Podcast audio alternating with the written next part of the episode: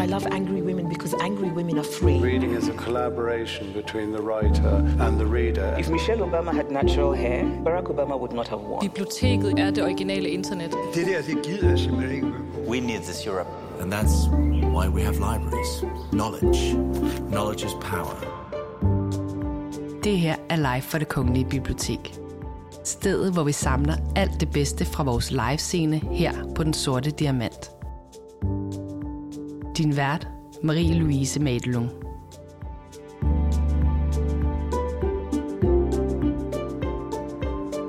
Modefotografiet, det fortæller historien om glamour og elegance, perfekthed og glans. Men under overfladen, der har der været den her skyggeside af grænseoverskridende adfærd og uopnåelige idealer. Men hvor langt ville man egentlig gå for at få et milliardbillede i kassen? Det har redaktør og journalist Chris Pedersen, samt fotograf og leder på Fotoskolen Fatamorgana, Fryd Frydendahl, taget en snak om.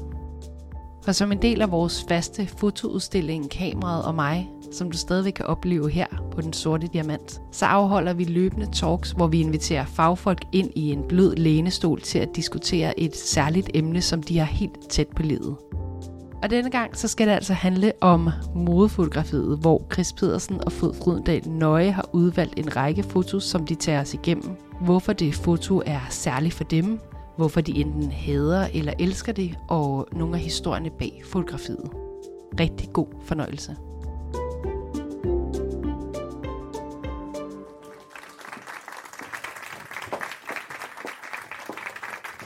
Hej alle sammen. Fedt at se så mange ansigter.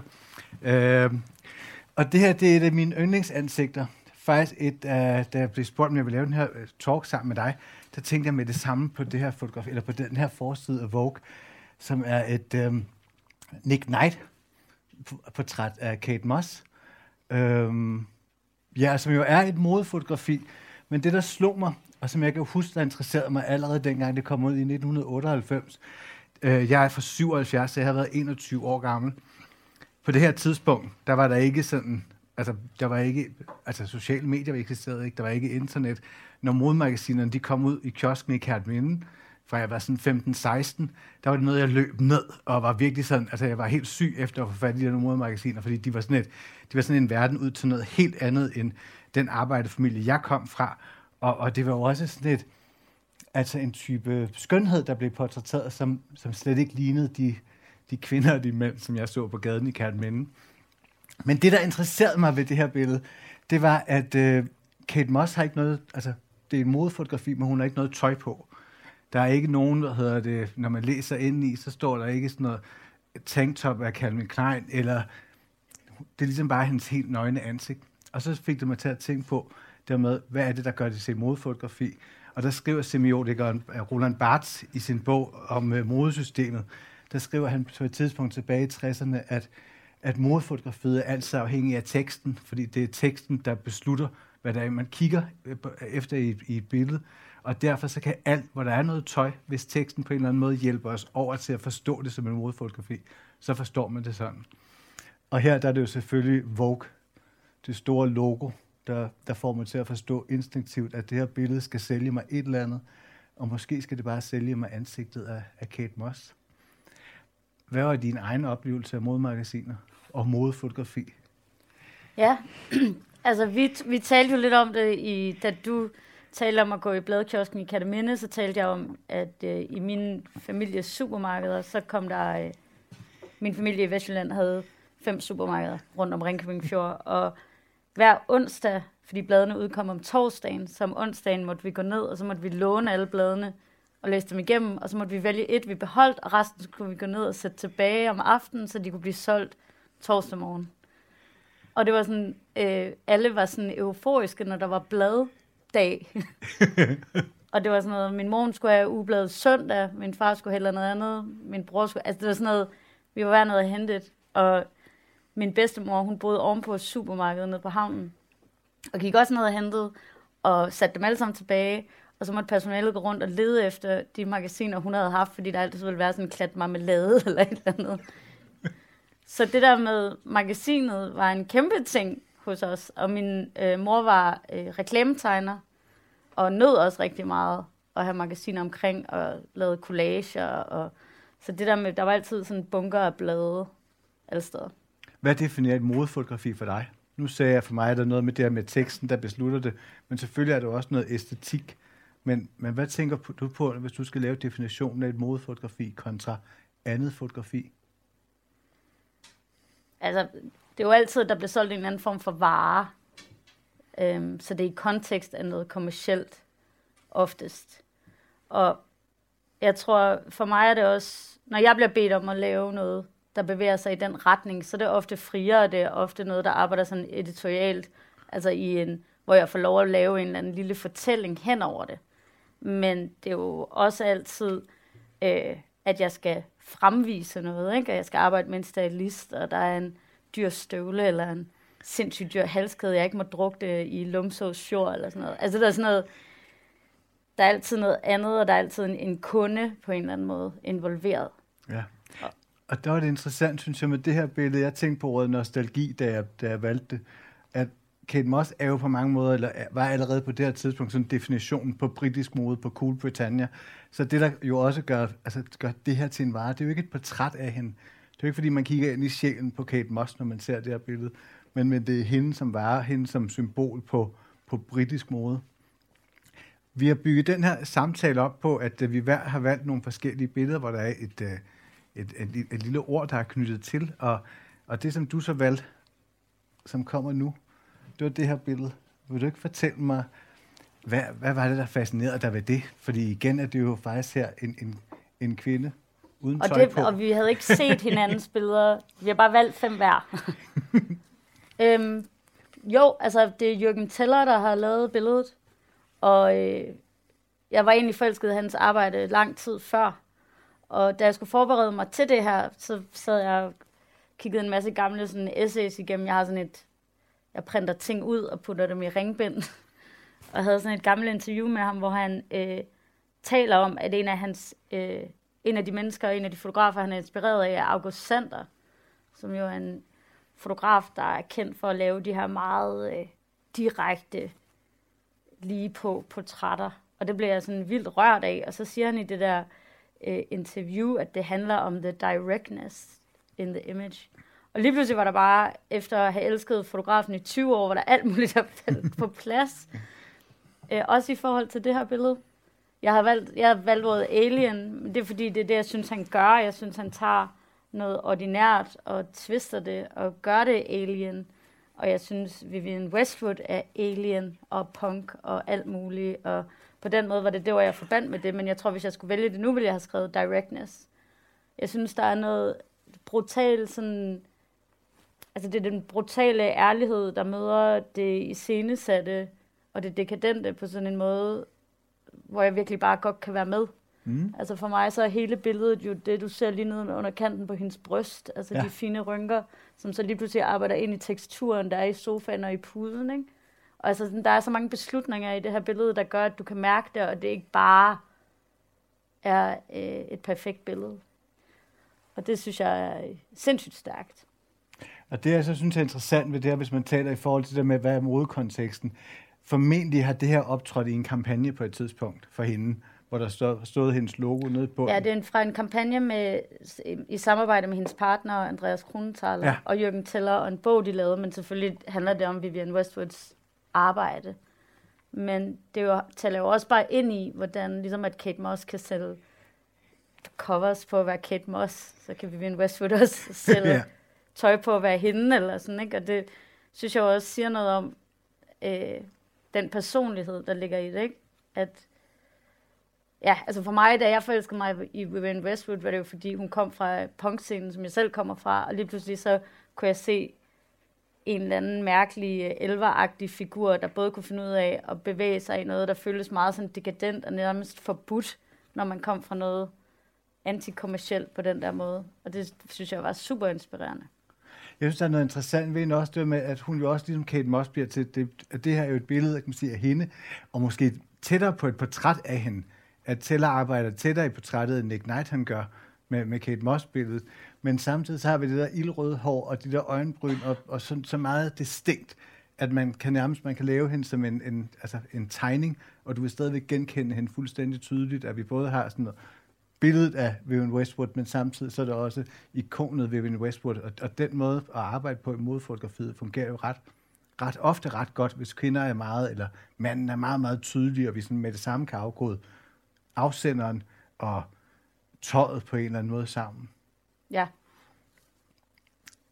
Jeg tror også lige en sidste ting, altså det er jo også helt ned til, altså når du, det er jo analog fotografi, det er skudt på et Contax G2 og sådan med hård flash, og det er både sådan en, det kan både forherlige rigtig meget, men det får også nogle ting til at stå ret ærligt, ikke? Altså for eksempel de her skønne hudfolder og rynker, altså helt ned til at træde på sofaen, der arbejder sammen med rynkerne på hendes hånd. Altså du ved, det bliver, vi er helt nede i de der detaljer, som jeg bare synes gør det sindssygt stærkt. Ja. The Alienness fik mig til at tænke på en ikonisk moderedaktør, der hed Diana Vreeland, der arbejdede på Harper's Bazaar i 60'erne, senere kom til Vogue og så til Metropolitan Museum, hvor hun lavede modeudstillinger. Men da hun er på Harper's Bazaar, arbejder hun meget sammen med fotografen Richard Avedon. Og det som jeg fik mig til at tænke på hende, der, at når man læser om hende, hun var både den her sådan hvidkalkede, kabuki-agtige gamle dame, som havde sådan noget sort hår, hvid makeup, meget røde læber, nærmest sådan en lille sådan, altså sådan rødt på øjnene eller på kinderne, og så også lidt på, altid lidt rouge på sine øreflipper, fordi det var sådan lidt netop kabuki og hele den her tradition omkring sådan noget, at det sexede var ved øreflippen og ikke på munden og de her ting. Og så blev hun altid super interesseret eller fascineret af kvinder, som havde både på det her tidspunkt, 60'erne og 70'erne, af Vogue og Harper's Bazaar, de er interesseret i de rige kvinder, i stilikonerne. Og på det her tidspunkt er der ikke noget, altså vi på en eller anden måde, vi før ungdomsoprør, vi før, at de unge kvinder begynder at tage over på, eller vi før, at moden begynder at kigge på ungdommen, og hvor det stadigvæk er de her ældre socialite-damer, som pressen bør fejre på en eller anden måde. Og det, som hun var så fascineret af, at, vrenerne altid, det var kvinder, som havde et særtræk, den her særenhed. Enten, hvis nogen havde et meget stort hoved, eller meget store ører, eller en meget stor næse, så var det det, hun bad fotografen om at fokusere på. Fordi hun så var sådan, at jamen, det der gør mennesket til noget unikt, det der sådan, det storslået. Og ved Agnelli-portrættet her, der er det den her meget lange hals. Hun havde set Agnelli til en fest, hvor hun havde været iklædt en spansk couture-designer, som hedder Balenciaga, og som altid arbejdede meget med også det her med at lave sådan en kvinde til en skulptur. Og så arbejdede han meget tit med sådan nogle former, som, hvor kjolen ligesom bare var helt rund, og så med en udskæring, og så stak der en lang hals op, så kvinden sådan fik en form for insektagtig måde at se ud på. Og det var så det, der fascinerede hende, og fik hende til at bestille Avedon til at lave det her portræt, både Agnelli, men især særdeleshed hendes meget lange hals. Og jeg elsker det her portræt, fordi det viser dermed modens sådan fascination af både af skønhed, men også af det mærkelige altid. Og du havde... Ja, jeg havde skrevet det samme, da jeg sad og kiggede på det. Jeg havde også skrevet Diane ned. Og fordi at jeg kunne huske et citat, at hun er blevet citeret for ligesom at sige, always push their flaws. At det ligesom var hendes grundsubstans, ikke? Og der synes jeg jo bare, hun har været sindssygt forud for sin tid. Altså i forhold til hendes kærlighed for the oddities, eller sådan, ikke? Altså den lange hals, eller at se skønheden i det, eller at hun var den, der var med til at sørge for, at Barbara Streisand fik sin første forside, eller... Hvor det også var fokus på næsen, ikke? Ja, præcis, det var sådan et profil, og det var bare sådan helt... Og det var bare så mega fucking herligt, altså. Og det er sådan så lang tid foran sin tid med det, eller i hvert fald var med til at præge den. Og jeg synes, Richard Avedon, den første serie, jeg kom til at tænke på, da du valgte, at Richard Avedon skulle med, det var In the American West, som er den her serie billeder, hvor han har taget til The American West, og har taget alle de her billeder af almindelige mennesker foran en hvid baggrund. Det er ligesom der, den hvide baggrund starter i hans praksis. Og de her billeder er helt vildt nøgne, og det er bare almindelige mennesker in the West. Men der er bare, de er så haunting, altså de er så intense, og der er ingen, der ser almindelige ud. De ser alle sammen uhyggelige ud, som om de har boet ude bagerst i en lade og været gemt væk.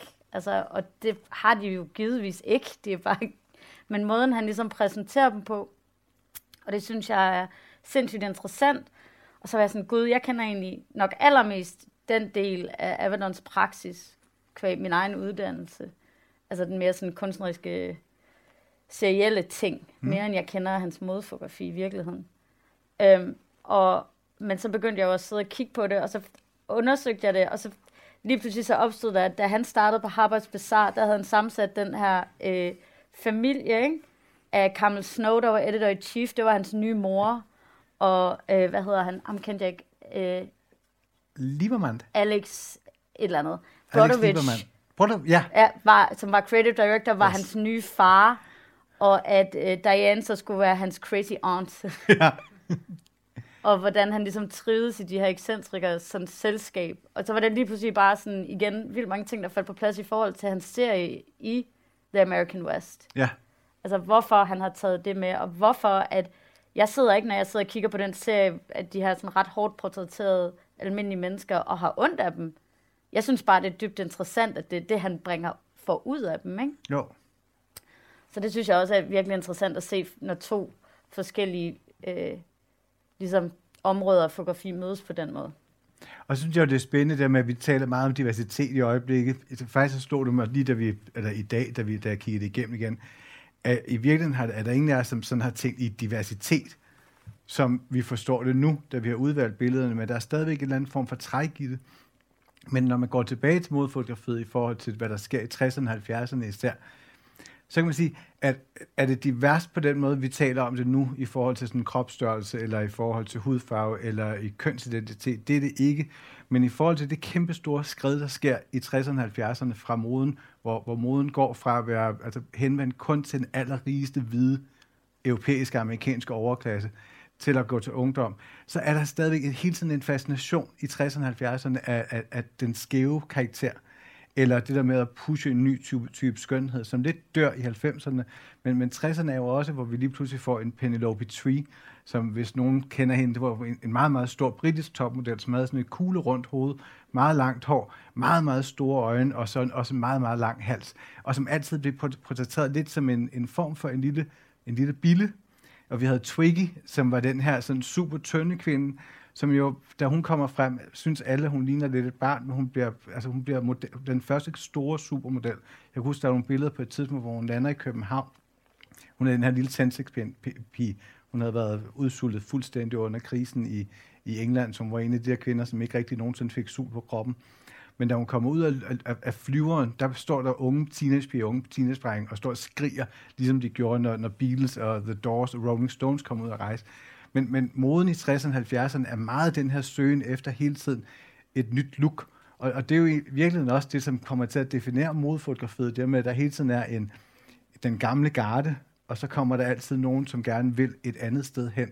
Og det er måske lidt let nogle gange at tænke, at det er noget, der sker kun nu, men det har i virkeligheden været en bevægelse, der har ligget mod fotografien sådan hele tiden, og blive ved med at prøve at afsøge, hvad kan være smukt, eller hvordan kan vi portrættere noget, som er skævt på en måde, som vi så pludselig accepterer det som smukt. Og det er jo virkelig det, som Avedon han gør i så god stil allerede der.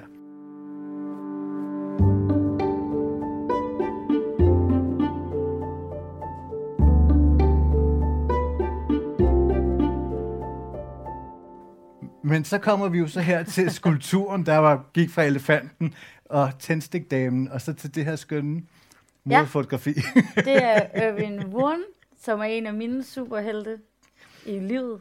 En østrigsk kunstner.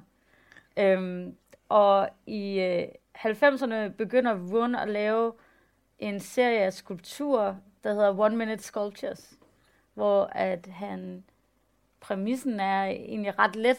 Det skal være ting, der er til at få fat i, og ting, der er omkring. Så det er alt fra at stikke en banan i munden, eller putte en stol over hovedet, og ligesom udfordre det, som vi ser som ordinært, altså det, som er lige foran os, og det, som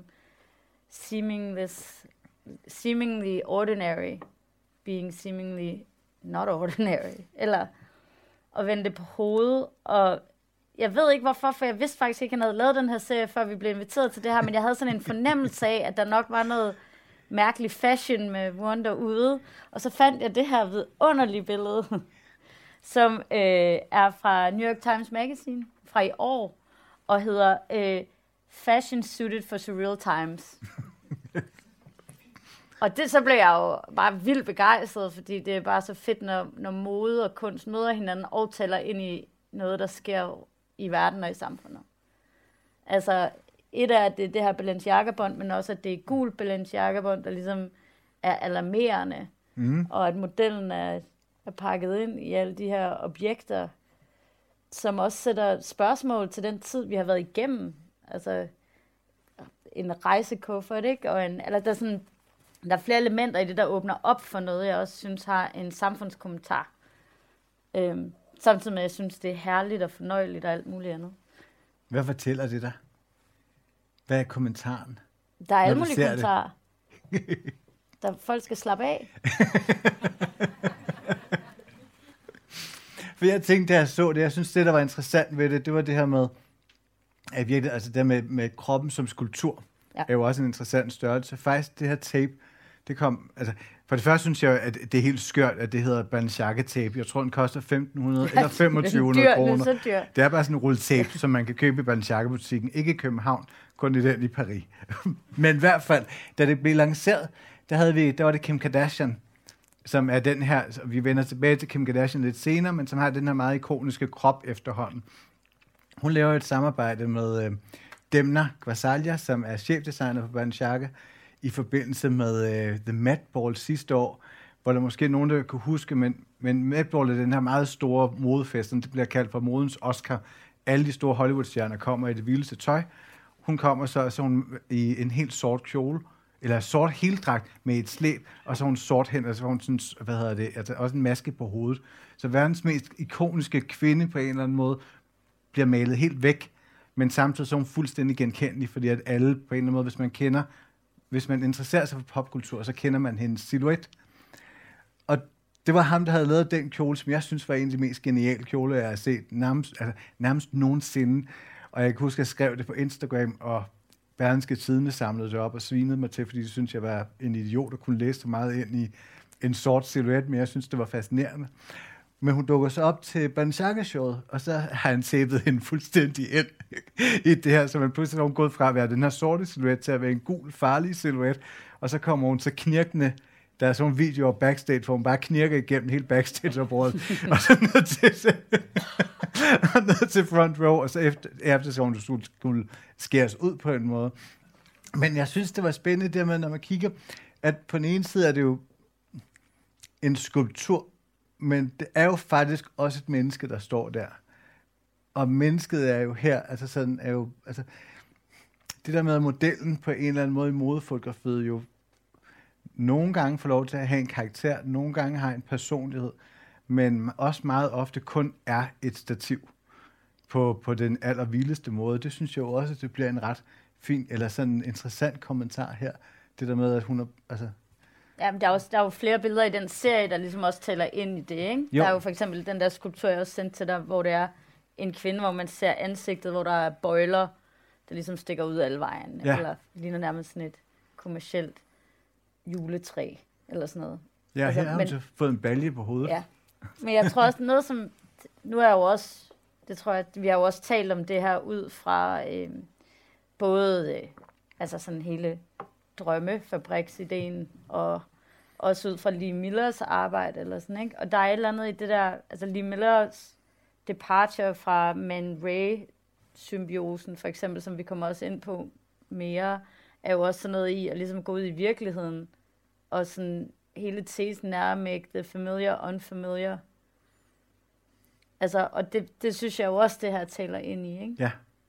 Altså på sådan en meget, meget fin måde, og det synes jeg, mode generelt er ret stærk til. Altså, jeg sad og så nogle videoer forleden dag inden det her, og hvor Kate Moss bliver tvunget til at gå og spise en magnumis på catwalken, ikke? Og hun er sådan dødsangst for, at den halvdelen af den der magnumis skal falde ned og svine tøjet til, fortæller hun, mens hun sådan skal gå. Altså, plus, hvorfor hun ikke det? Kunne lide at spise dengang. Hvad er det for en oddity? Eller ja. Sådan, hvad skal det der? Ikke? Men det holder mig jo til ilden, og ja. Det gør mig interesseret, og det... vækker noget i mig, som det ikke ville... Jeg ville sikkert have været ligeglad, hvis hun bare havde gået uden isen. Ja, men der er også noget interessant, synes jeg, det der, at modefotografiet jo også kommer... Ofte bliver også det er jo også en dehumanisering af modellen eller objektet nogle gange, ikke? At modellen bliver til den her sådan meget altså netop kun bliver til en krop, og nogle gange dårligt nok til en krop, fordi den vil vi heller ikke på en eller anden måde anerkende, eller vi er i hvert fald i en brydningstid nu, hvor vi først nu begynder at forstå, at vi skal anerkende modellen som et selvstændigt menneske, som vi skal behandle ordentligt.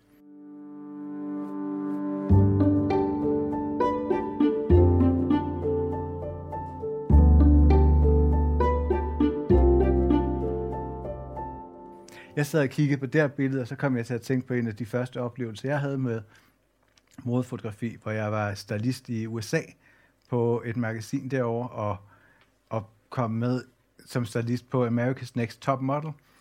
Og da vi så skulle fotografere en af de her piger, så havde hun havde et galopperende spiseforstyrrelse. Og det vidste alle på hele sættet, fordi at alle havde hun spiste kun peanut butter, og i peanut butter er der sådan et enzym, som gør, at hvis du er meget sulten, så kan du tage en teske fuld af det, og så føler du ingen sult. Men hun havde så dækket fuldstændig af dun over det hele. Og så, ja, fordi at jeg var assistenten, stylistassistenten, så var jeg den laveste i kastesystemet, og så fik jeg en dåse barberskum og et barberblad, eller en skraber med, og så fik jeg så besked på at gå og barbere hendes ryg, inden hun skulle have fotograferes med en badedragt på. Og den dag i dag står det som en af de sådan vildeste oplevelser, jeg har haft i moden, fordi det var sådan der, hvor jeg kunne mærke, det der med at være en del af modefotografi, det kunne jeg ikke tåle. Jeg ville hellere skrive om det. Fordi det, der skete der, det der med at skulle skabe det perfekte billede, det var altså fyldt med mange ubehagelige ting også. Men jeg tror også, altså når jeg engang imellem ligesom får lov at lave mode, eller bliver inviteret ind i den verden med mit eget udtryk, så insisterer jeg også altid på at blande. Altså, jeg vil gerne arbejde med folk, der arbejder professionelt, som modeller, men jeg vil ikke gøre det, hvis jeg ikke har nogen med i mit crew, der ikke er. Hvorfor? Altså, fordi at jeg synes, at kombinationen er bedre for alle. Altså, de gange, hvor at jeg har fået lov at ligesom selv kaste mit lille hold til den historie, jeg skal lave, så det er helt tydeligt for mig, at de mennesker, jeg beder, som måske er mennesker, der har været modeller for, altså været subjekter i min praksis, de bliver også smittet af, at der står en, der ligesom agerer meget professionelt i det, og omvendt, så får jeg mere ud af modellen den anden vej, i den energi, der kommer fra dem, der måske ikke er så professionelle i det. Og den kommunikation, der sker i det, for mig, er bare meget speciel, og fordi at jeg føler, at jeg får et glimt af noget andet. Og det er jo ikke... Hvad er det andet? Det andet er bare det, som gør det... Jeg tror, det er sådan, det er det, der er lige indimellem, ikke? Altså, man siger altid i fotografi, at der er sådan the decisive moment. Altså, Cartier Bresson taler om the decisive moment, altså, eller du kan skrive et stykke musik, men det er først, når du spiller det. Eller sådan, det er den der energi, der kommer, når du giver slip på noget. Du kan planlægge et billede. Du kan planlægge alt det her. Men du sidder og tænker, du håber næsten, de der bananer vil falde ned. Eller der er sådan... Der er den der friktion i fotografi, som gør fotografi til noget særligt for mig, eller vi grinede af, at der var en kvinde herovre, der tabte en stor kage på vejen af døren, og jeg troede, den var så tung, det lød så højt, at jeg troede, det var en mobiltelefon. Jeg nåede at sidde og tænke, at det nok var en skærm, der var cracket, og så var det en stor havregrynskage. Eller sådan, det er den der ting indimellem. Og den føler jeg kan nemmere som fotograf få frem, hvis jeg blander posen. Hvis det hele ikke er så perfekt. Det er meget sjovt, fordi den måde, når jeg har arbejdet med modefotografi, så er det jo tit handlet om det her med at skabe et ekstremt sådan kontrolleret billede. At de folk, jeg har arbejdet med på de magasiner, jeg har været, der er det handlet om det med, at vi nærmest sådan tegnet hvert et eneste ting, der skulle være. Vi har vidst præcis, hvordan modellen skulle stå. Vi har nærmest kunnet lave layoutet på forhånd. Fordi det var sådan her skal det være. Men der taler du det nærmest om på måske at planlægge en form for tilfældighed. Ja, altså jeg sidder også og laver tændstik-mennesker, når jeg skal ud og skyde, og jeg går også meget op i... Jeg iscenesætter enormt meget i mit billede, ikke? Men der er nødt til at være plads til det der... Til der kan ske det der øjeblik, hvor jeg lader den gå. Så jeg kan planlægge hertil, og så skal jeg give slip. Ellers så synes jeg ikke, det er spændende. Og jeg synes også godt, man kan se, når det ikke er sket. Ja. Det er meget sjovt. Det minder lidt om det, som Roland Barthes kalder for fotografiets punktum. Ja. At man kan aldrig, man ved ikke, hvad det er, og det er måske virkelig det med også modefotografiet kontra kunstfotografiet, at når Roland Barthes taler om fotografiets punktum i den bog, der hedder... Kameret Obscure. Ja. Der taler om det med... Eller nej, det hedder den ikke. Kameret Obscure. Lucerne, ja. Men hvor han ligesom taler om det med, at man tror, der er noget, som er det, vi kigger efter. Men i virkeligheden er det noget helt andet, vi kigger efter. Hvor det der på modefotografiet så kommer, og så ligger det teksten på. Så hvis, det så, at, altså, hvis blikket peger i den her retning, så får man i hvert fald en tekst, der peger over mod, du skal huske, at du skal købe den her sko, når du kommer hjem. Det er den skæve indgang. Ja. Eller sådan, det er den, der vækker noget emotionelt for dig, som giver dig en åbning i billedet. Mm. Og hvis den ikke er der, hvad er der så? Det er også det, der får dig til der får lyst til at købe tøj, selvom at Kate Moss ikke har noget tøj på. Eller Vivienne Westwood.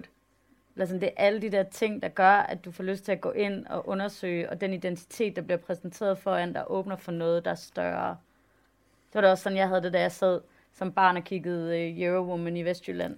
Jeg anede da ikke, hvad jeg sad og kiggede på, men det var spændende. Eller sådan, ikke? Jeg vidste ikke, hvad ting kostede, men det var spændende. Eller sådan, det var hele den der allure, der er omkring det. Og det tror jeg bare, at de der skævheder kan være med til at åbne op for.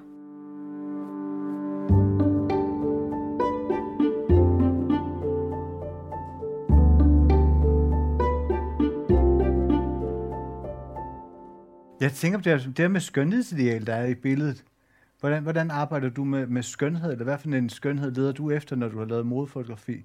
Der hænger jo 3 billeder her nede i kælderen, eller jo, der nede i kælderen, hvor, som jo ikke er den der sådan modelskønhed, der bliver kigget efter. Og så samtidig så er der et billede af en meget skøn nøgen kvinde med en utrolig flot røv, og så de her meget lange læderstøvler. Men de 2 billeder ved siden af er jo noget andet. Det ene er altså også hende, og hun er model, Effie. Men det var så den ene professionelle model, der var med. Og den anden er en gut, der hedder Gustav. Og det var fordi, at da jeg skulle lave den her serie til dansk, der blev jeg... Det var deres art issue, og der fik jeg ligesom helt frie hænder til at lave min editorial. Jeg lavede den sammen med Melanie Bukhave, der er en utrolig dygtig stylist. Og vi havde ligesom en samtale om, hvad tøjet skulle være, og hvad det var for en stemning.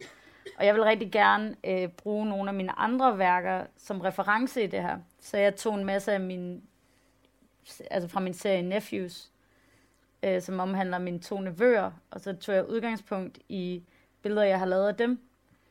Og så kom det ligesom til at handle om en eller anden form for hjemstavn, eller et mindre miljø, eller en følelse af noget, jeg kunne genkende fra min opvækst. Og så skulle jeg finde et sted, vi kunne ikke nå at komme til Hvide Sande, hvor jeg egentlig ville. Jeg ville have skudt det, hvor jeg er fra.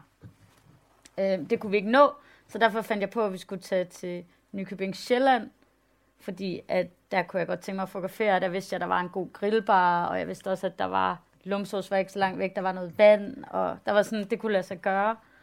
Og der var også tilpas sådan råt og gritty nok til, at jeg sådan kunne se mig selv i det. Så vi tog ligesom, vi lejede en bil og tog derop og fotograferede hele dagen på de her forskellige locations. Og jeg arbejder meget i det skulpturelle i mine billeder også. Så på det ene billede, der hænger nede i kælderen, der har Effie jo 4 hænder, mens hun sidder og spiser pomfritter, ikke? Og det er Gustavs hænder, der kommer ud. Eller sådan, det bliver, fordi at jeg havde fået den her idé til, at de skulle have curly fries. Så jeg havde også ringet til den der grillbar for at høre, om han havde curly fries. Havde de det? Det havde de. Du tage med? No. Han havde.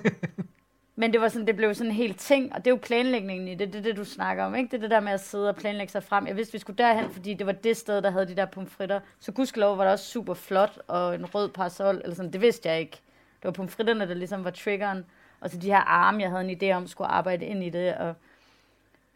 Og måsen på marken. De har ikke nogen titler, de her, for det var jo til en modserie til dansk. Så der har jeg ligesom besluttet, at de ikke skulle have. Det er faktisk det eneste af alt det arbejde, jeg nogensinde har lavet, der er untitled.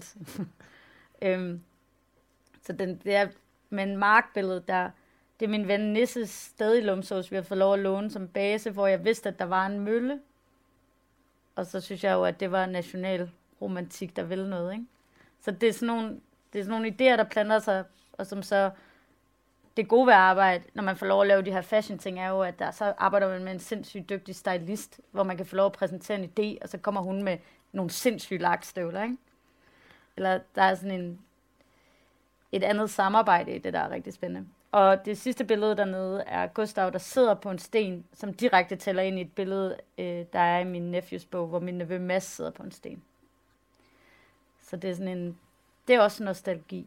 Ja.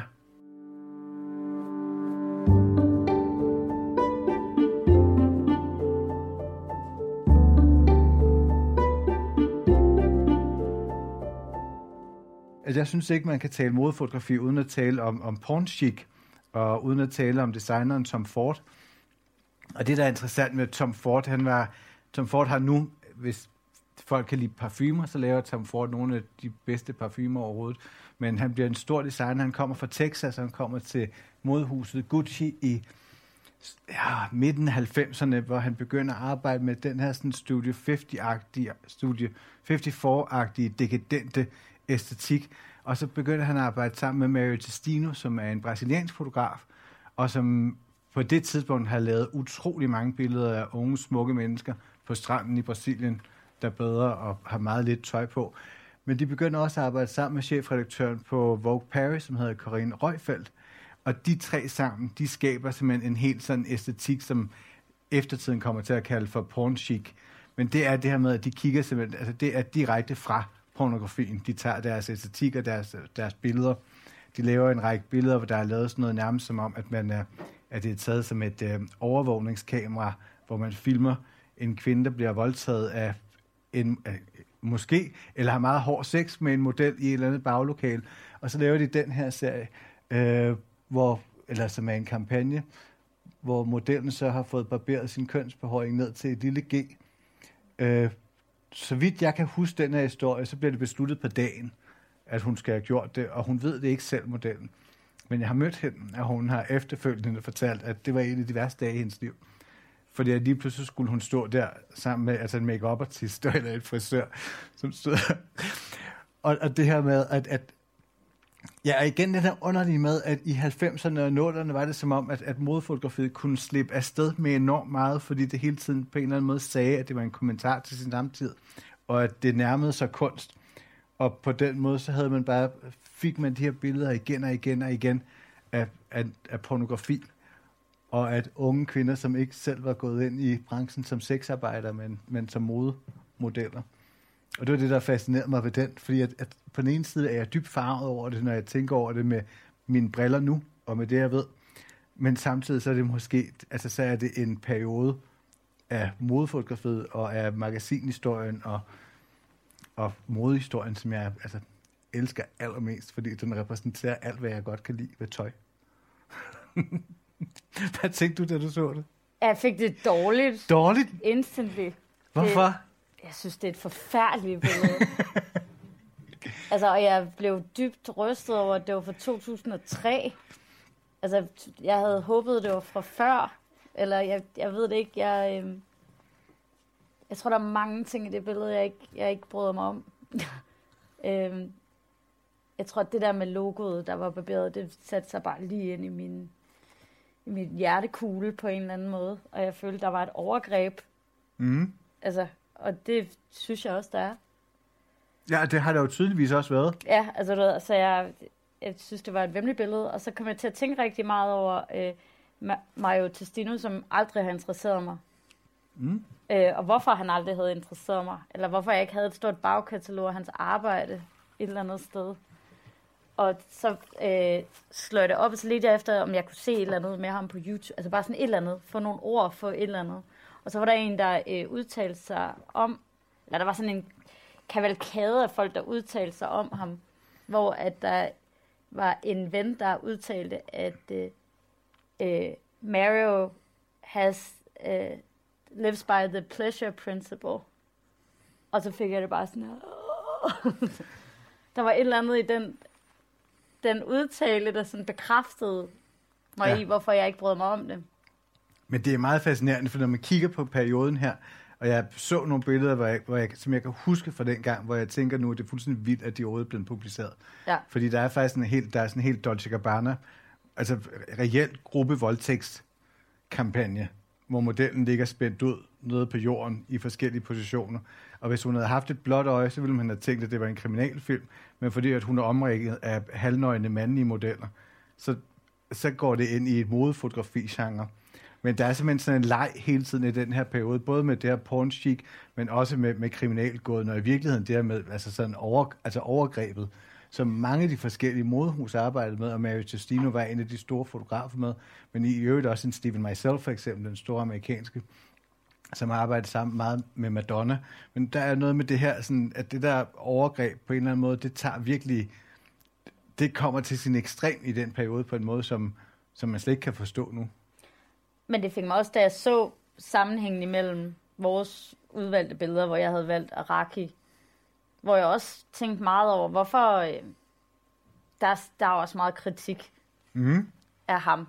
Der er også kritik, jeg er enig i, men der er noget i det visuelle, hvor jeg ligesom, du siger, at der er noget ved det her, selvom du godt ved, at det er etisk forkert, at du stadig holder af, fordi der er noget omkring moden, eller sådan har jeg det jo med Arakis billeder. Ja.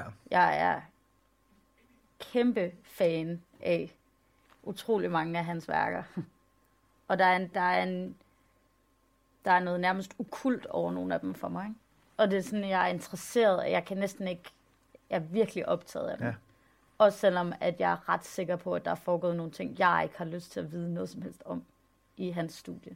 Men der kan man sige, der er der jo altid en forskel, når man kigger på fotografi, så er der jo altid den her, hvad appellerer til en sådan æstetisk, og ens, sådan, altså ens følelser, og hvad sker der med de følelser, når der så kommer noget etik ovenpå, og det kan man jo ikke altid kontrollere. Nej, men det er det, der er interessant i forhold til, hvor man placerer tingene, ikke? Ja. Fordi hvis du placerer fotografi i en kunstkontekst, eller i en dokumentaristisk kontekst, så er der et andet ansvar, der bliver pålagt, end der er i mode. Ja. Det har selvfølgelig også ændret sig, og det ændrer sig hele tiden. Men i hvert fald i den... I den her periode der, ja. Helt klart der.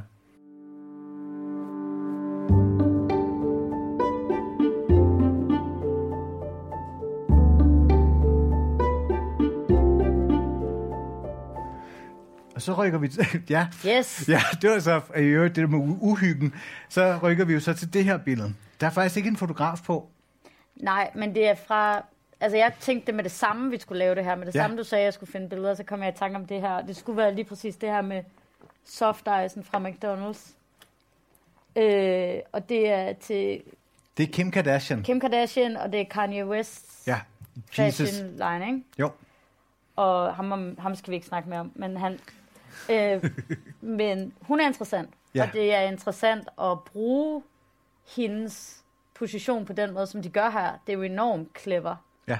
Altså, det er jo enormt smart at sige, okay, vi laver simpelthen vi får nogle andre mennesker til at skyde vores kampagne. Eller vi skyder selvfølgelig den også selv, men vi får sørge for også, at den bliver lavet på en måde, hvor den så også bliver skudt og sendt rundt i hele verden, og vi skal ikke gøre en skid. Mm. Altså, det er så basically, det er så simpelt. Ja.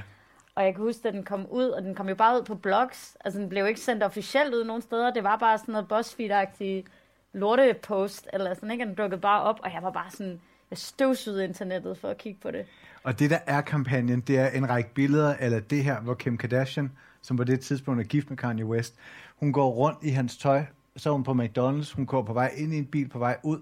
Og det, hun får Paris Hilton med, som også er, tilfældigvis lige møder hende og med på et show. Altså, der er så mange ting i det setup der. Og det simulerer jo paparazzi-fotografiet. Ja. Samtidig med, at der jo så også ligger den her Instagram-ting, som jeg synes var interessant. Fordi både så refererer det tilbage, det refererer både tilbage til for 20 år siden, da moden for alvor bliver en del af popkulturen. Og Kim Kardashian, Britney Spears, Lindsay Lohan og Paris Hilton, de dominerer billedpressen. De var med til at skabe simpelthen en helt industri i Hollywood for paparazzi-fotografer. Det var nærmest millioner, der kunne blive tjent om dagen, ved at de bare havde tøj på, gik ind og ud af biler. På et tidspunkt så begynder de også at falde ind og ud af biler uden trusser på. Men det er ligesom det, der bliver refereret til her, hvor Kim Kardashian så bliver figuren. Prøv at se, hvor fladt det er, hun går med bilnøgler. Som om hun selv er ude at køre. Eller det er sådan noget... Det der med, at de forsøger at arbejde noget socialrealisme ind i det på en eller anden måde, er jo fuldstændig grotesk, hvilket gør det endnu bedre.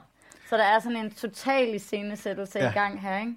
Som er vidunderlig. Og det er også vidunderligt, fordi det er fotograferet på den måde, det er. Ja. Det er et hård, flad flash og ikke andet. Og det arbejder bare for sig selv, og jeg synes, det er en genial udtænkt kampagne. Men jeg bliver jo også lidt ulykkelig der, sådan, fordi for mig, der repræsenterer den her kampagne jo så også helt på en eller anden måde, hvis vi starter der i, hvis vi går tilbage til Avedon 60'erne og 70'erne, magasinets storhedstid, 90'erne, hvor det virkelig, hvor moden bliver en del af popkulturen, og modemagasinet bliver gigantisk. Så her, der er vi jo lidt, det er jo i modefotografiets konflikt, fordi at Kim Kardashian jo samtidig også er billedet på det her med, at modefotografiet hørte til i magasinet i gamle dage.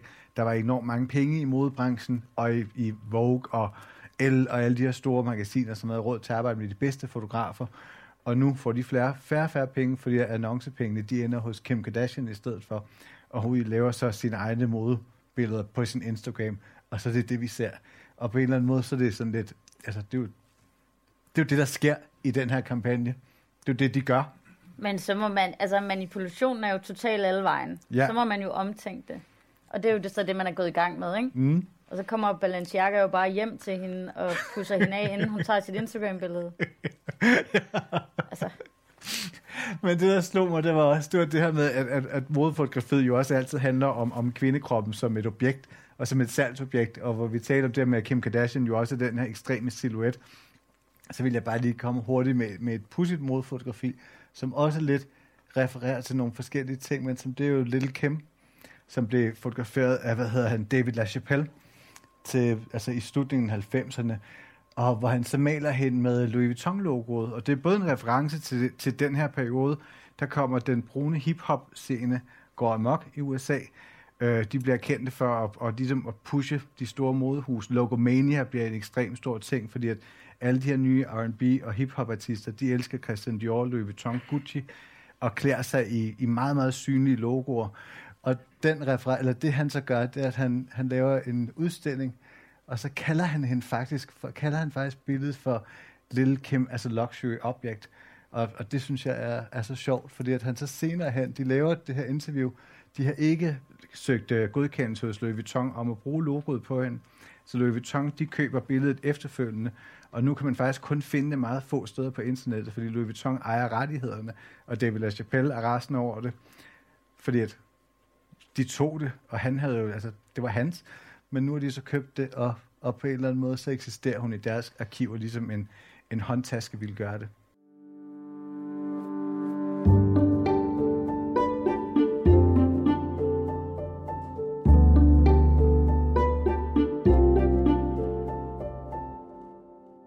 Og så kommer vi til musen.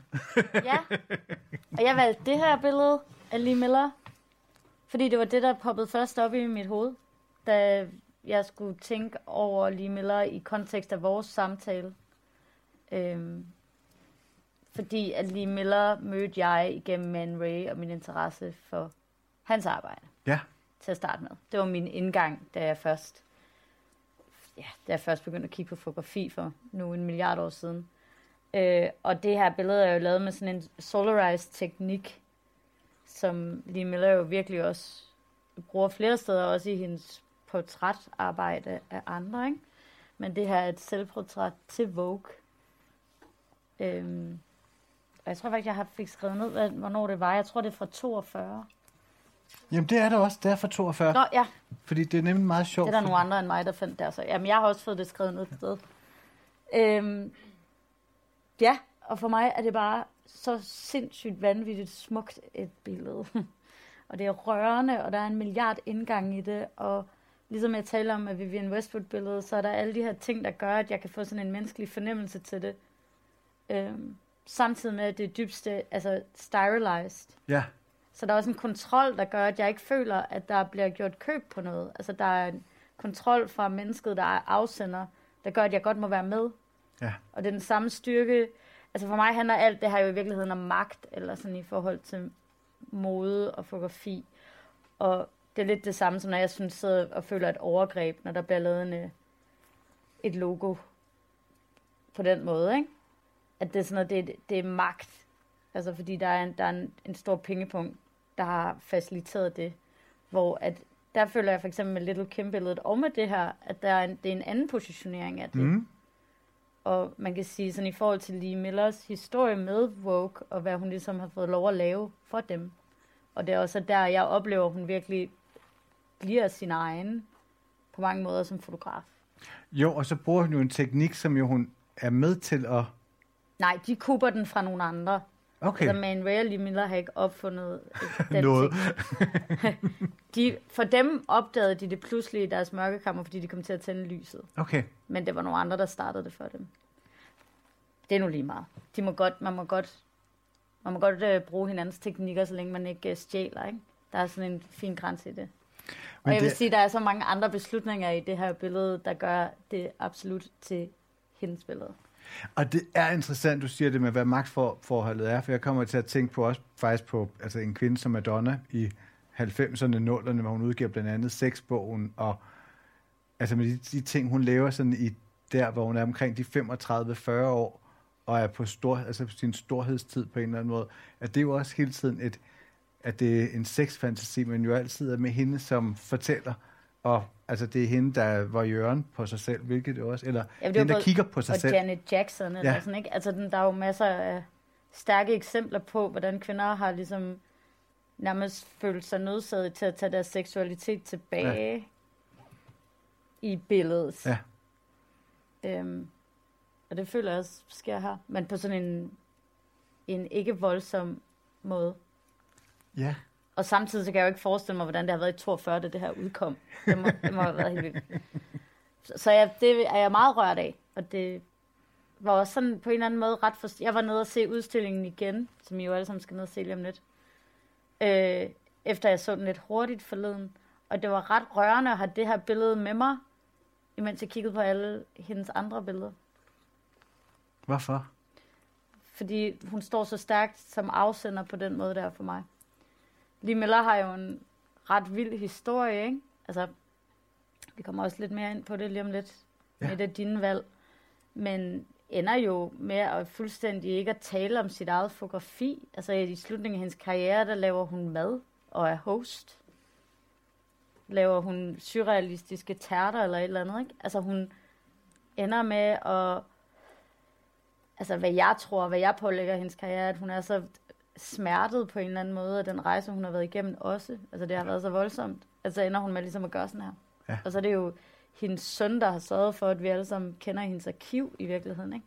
Så derfor så tror jeg, med alt det, og som kvindelig fotograf, og jeg også føler, at jeg stadigvæk skal positionere mig selv som værende en ikke-mand, at så er sådan, at hele den historie både sådan trist og smuk for mig, og derfor så bliver sådan et billede, der er bare mega stærkt. Ja. Og det slog mig så, fordi det var så der med, at Lee Miller jo også laver modefotografi, og det laver hun blandt andet i et bumpet London i 1942, laver hun en serie, som er rundt omkring, altså ja, en model fotograferet rundt omkring i et sønderbombet London. Og det, der var interesseret mig her, da jeg så det her billede, det var det der med, hvordan, altså hvor ekstremt det stadigvæk føles nu for mig at se et modebillede et trist sted. Det sker meget ofte der også. Jeg kan huske, at gennem mange år har det været sådan noget, altså store magasiner har ofte taget til fattige lande, og har iscenesat en model i tøj, der var inspireret af fattigdom.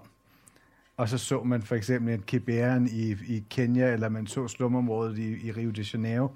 Og hvor det der, jeg synes er spændende her, det der med, at det var et bombet London, og så havde jeg lige siddet og læst en bog om Vogues historie, og hvor de fortæller om det her med, at Vogue skulle jo, selvom der var krig, i Europa og 2. verdenskrig, så skulle Vogue jo stadigvæk eksistere. Både fordi det var en arbejdsplads, og det var en arbejdsplads for mange kvinder, som ikke kunne tjene nogen penge nogen andre steder, og de chefredaktører, der var på det her tidspunkt på de forskellige Vogue-redaktioner, de var meget bevidste om, at de her kvinder skulle simpelthen blive ved med at arbejde.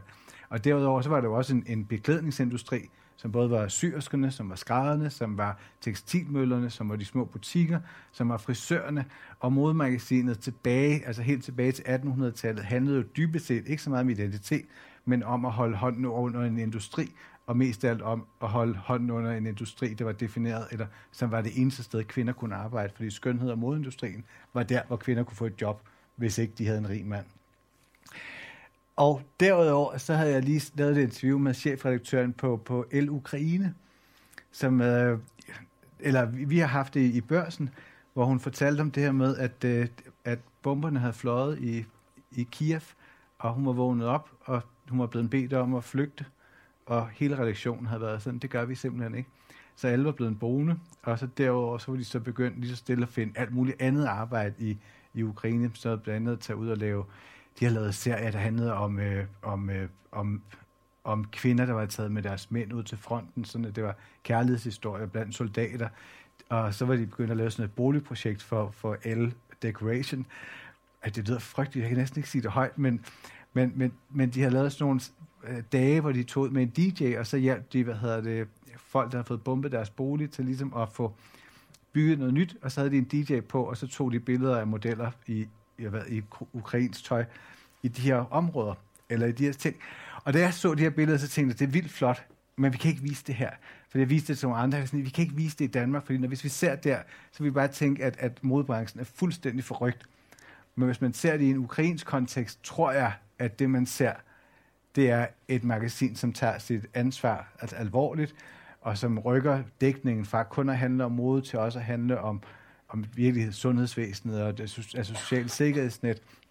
Men man kan ikke på en eller anden måde tage billedet helt ud af kontekst, fordi så vil det se forkert ud. Og det, der var så interessant her, det var den her historie om britisk el, hvordan layouteren, han sad med en kuffert nede under sit bord med alle sine ting i, sådan at hvis der blev bombet, så kunne han flygte, og hvordan kvinderne de løb ud, stylisten løb ud og fandt hatte, og hvordan de fik fløjet ting ind fra Paris, fordi at moden skulle på en eller anden måde blive ved, fordi det var også den, der holder hjulene i gang.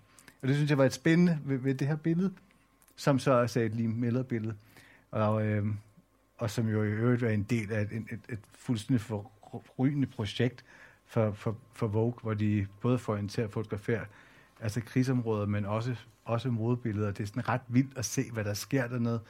Fordi jeg tror i det hele taget, at på det her tidspunkt i 40'erne, eller 40'erne, 50'erne, og op igennem helt op til 80'erne, der er modemagasinet både et sted, hvor kunsten er, hvor dokumentar og hvor krigsreportagen, og hvor det hele ligesom eksisterer sammen, og hvor nu der er modemagasinet meget mere kommercielt ofte, og meget ekstremt fokuseret kunst på kunst eller på mode. For jeg tror slet ikke, at det her ville kunne blive vist i mange magasiner mere. Men jeg tror slet ikke, du kunne lave det. Altså, eller hvor skulle det bo? Altså, ja. Du ved, hvad ville resonemanget være? Hvad ville din berettigelse være for at lave det? Altså, den kontekst, du beskriver, er jo altafgørende for arbejdets præmis her. Ja. Og det er sådan, altså, nogle få år senere laver et billede, hvor hun sidder i Hitlers badekar. Altså, hvis du kigger på, hvor kort tid der er imellem det her, bliver lavet til det. Ja. Altså, det i sig selv er jo mind-blowing. Når jeg tænker på min egen praksis, og hvad der er sket, hvis der var sket på 3 år, ikke? Altså, det er jo ingenting. Nej. Så det følelsesmæssige rum, du er i, så fra det ene til det andet, er jo vanvittigt. Så jeg håber da ved Gud ikke, at det her arbejde nogensinde vil blive lavet igen. Selvom jeg synes, det historisk er sindssygt interessant, og at jeg også godt kan synes, det er nogle interessante og smukke billeder. Ja. Og det ledte mig så til afslutningen, som var det her billede. Yes. Og det er Annie Leibovitz, for hele Vogue gik sammen. De 50 versioner gik sammen om at lave en digital historie om Zelenskis kone. Så det interview, og hvor de fik den amerikanske fotograf, portrætfotograf og modefotograf, Anne Leibovitz, til at skyde billederne. Og for mig er det så underligt, fordi da jeg ligesom fandt det, så havde jeg slet ikke set, der var det der tekst ovenpå. Det er sådan en meme. Og så læste jeg den, og så tænkte jeg, vi beholder den, fordi det er også meget sjovt, fordi det fortæller noget om, hvordan det blev modtaget til billedet. Men da jeg så billederne først, der var jeg slet ikke i chok. Jeg så dem bare og tænkte, at det var nogle vidunderligt smukke portrætter. Og jeg åd ligesom Vogue-præmissen med det samme. Jeg var virkelig glad for, at du havde lavet teksten blive. Det var ret vigtigt for mig. Ellers tror jeg måske ikke, jeg havde lyst, at vi skulle have det med. Synes du, det var et problematisk billede? Ja. Jeg synes, det var sjovt som modefotografi. Eller dermed, hvordan bliver det til et modefotografi? Fordi det i virkeligheden, så det man gør meget ofte, når det er magtens kvinder i amerikansk Vogue og i britisk Vogue, det er det her med, at de bliver stylet, de får tøj på. Her er det så kun, hun har så valgt kun at have ukrainske designer på. for ligesom at støtte dem. Hun vidste, at hun havde jo selv, ægteparet der har jo selv ligesom været altså bannerført. De har jo gjort et stort stykke arbejde for at få det til at ske. Men hun havde tænkt, det var en måde at støtte de unge kreative, men der var ikke tekst på. Og det man altid kan bemærke, det er, når tøjet eller når moden bliver kritisk i et fotografi eller et portræt, så vælger man at fjerne teksten. Man gør det altid med kongehuset. Hvis du har kigger også på noget, bare prinsesse Mary, da hun var i Ind for nogle år siden, så stod der også, der var der også bare kronprinsessen fotograferet af, men der stod ikke, hvem der havde lavet hendes hår, hendes make-up, hvor smykkerne kom fra, eller hvor tøjet kom fra. Det skulle man selv finde ud af. Så der er altid den her underlige angst med, når du optræder i et modefotografi, eller i en modisk sammenhæng, så hvis du har noget seriøst at sige, så vil du stadigvæk gerne have moden med, men du vil ikke sige det højt. Så man tager ligesom modefotografiets attribut, og så fjerner man salgstingen, fordi det må endelig ikke kunne ligne, at tøjet også er til salg. Og det er det, der ligesom sker her, det er, at de både optræder i den der, det som Annie Leibovitz kan, er jo det der sådan storslået, det er sådan noget sceniske, at man sådan har sådan en fornemmelse af, at man nærmest ser sådan en krigsfilm på en eller anden måde. Og så samtidig, så er det, så det der, altså, og det er jo provokerende i sig selv. Og så samtidig tror jeg ikke, det handlede så meget om, at hun var kvinde, for jeg tror i virkeligheden også, hvis det havde været en mand, at hvis mænd skifter tøj, at hvis du ser, der er mange billeder i en serie, og hvis folk skifter tøj, så tænker hun med det samme, der er også noget til salg. Og der må altså ikke, at det er det, jeg tror, der trigger i de her billeder efterfølgende, der er der pludselig også noget til salg. Altså jeg synes, efter vi diskuterede det ude på Fatamorgana, hvor vi havde en virkelig god samtale omkring det, og det åbnede virkelig op for rigtig mange nuancer. Der sad jeg bagefter og prøvede at finde noget rundt om det. Altså jeg ville gerne have en udtalelse fra Annie Leibovitz for eksempel. Det kunne jeg bare ikke finde. Og det blev jeg super provokeret af. Fordi det netop var, hvis jeg skal købe ind på den her præmis, at Vogue er ude i sådan en velgørenhedstjenestes aktion med at gå ind og lave de her billeder, hvorfor helvede står hun så ikke ved det at gå ud og lave en udtalelse.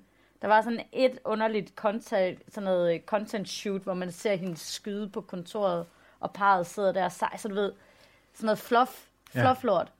Du kan ikke gå ind i sådan noget her, og så lave fluff-lort. Det synes jeg ikke er i orden. Hvis du gør det, så gør du det. Så hvis tingene rundt om det her billede havde været anderledes, så tror jeg ikke, jeg ville være så sur på det. Og det tror jeg, det er der, jeg allermest er landet i det. Altså, jeg synes, omstændighederne omkring det er forkert. Og det taler jo ind i det, du siger med, at man fjerner prisskiltene. Ja. Altså, i stedet for at stå ved, hvad det er.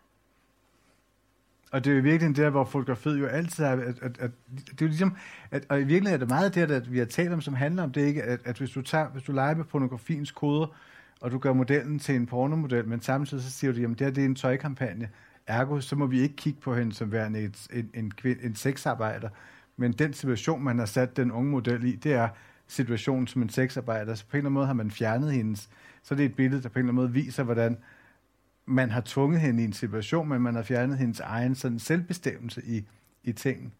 Og det samme jo også med kunsten, med en Cindy Sherman, ikke? I det øjeblik, hun begynder at gå ind og så være i moden på modens præmis, i stedet for at komme med det kritiske blik på moden, jamen så er hun jo bare en del af systemet. Så der er noget i virkeligheden, at moden måske i virkeligheden er der,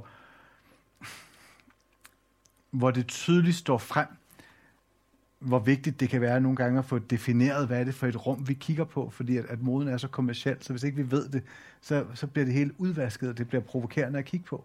Men der er også noget i det felt, nu er vi inde på det lidt med illusionen, eller som i Kameret og os, der er det ligesom drømmefabrik, ikke? Eller drømmen i scenesættelsen, der er så stor, at det føles nærmest uvirkeligt. Ja. Så når du inviterer virkeligheden ind på den her måde, så bliver det bare, så sker der et sindssyg spænding. Og så er det bare, jeg mener, man bør kunne bakke den spænding op. Ligesom at Lee Millers billeder aldrig ville kunne taget i dag. Nej. Eller det er min påstand. Og med de ord, husk at gå ned og se den udstilling. Og blive fascineret af og forelsket i Lee Miller, fordi hun er simpelthen en vild, vild, vild karakter, som... Ja, jeg er dybt imponeret over hende, og så glad for, at hun eksisterede. Og en dejlig påmindelse om, at seje mennesker altid har været der. Nogle gange glemmer vi dem bare.